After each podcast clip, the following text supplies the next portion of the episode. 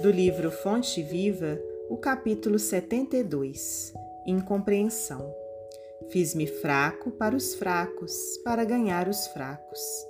Fiz-me tudo para todos, para, por todos os meios, chegar a salvar alguns. Paulo, primeira carta aos Coríntios 9, 22.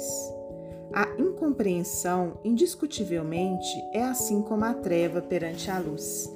Entretanto, se a vocação da claridade te assinala o íntimo, prossegue combatendo as sombras nos menores recantos de teu caminho.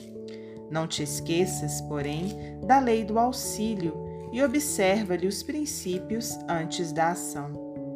Descer para ajudar é a arte divina de quantos alcançaram conscienciosamente a vida mais alta. A luz ofuscante produz a cegueira. Se as estrelas da sabedoria e do amor te povoam o coração, não humilhes quem passa sob o nevoeiro da ignorância e da maldade.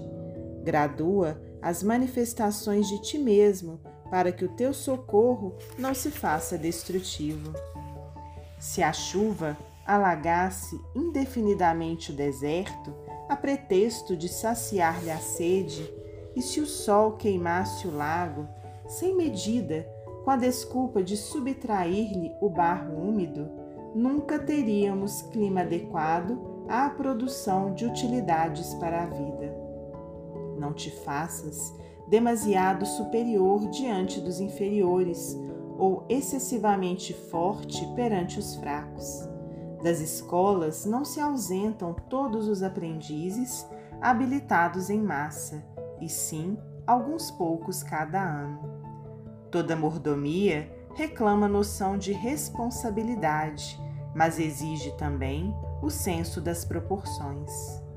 Conserva a energia construtiva do exemplo aceitável, mas não ouvides que a ciência de ensinar só triunfa integralmente no orientador que sabe amparar, esperar e repetir.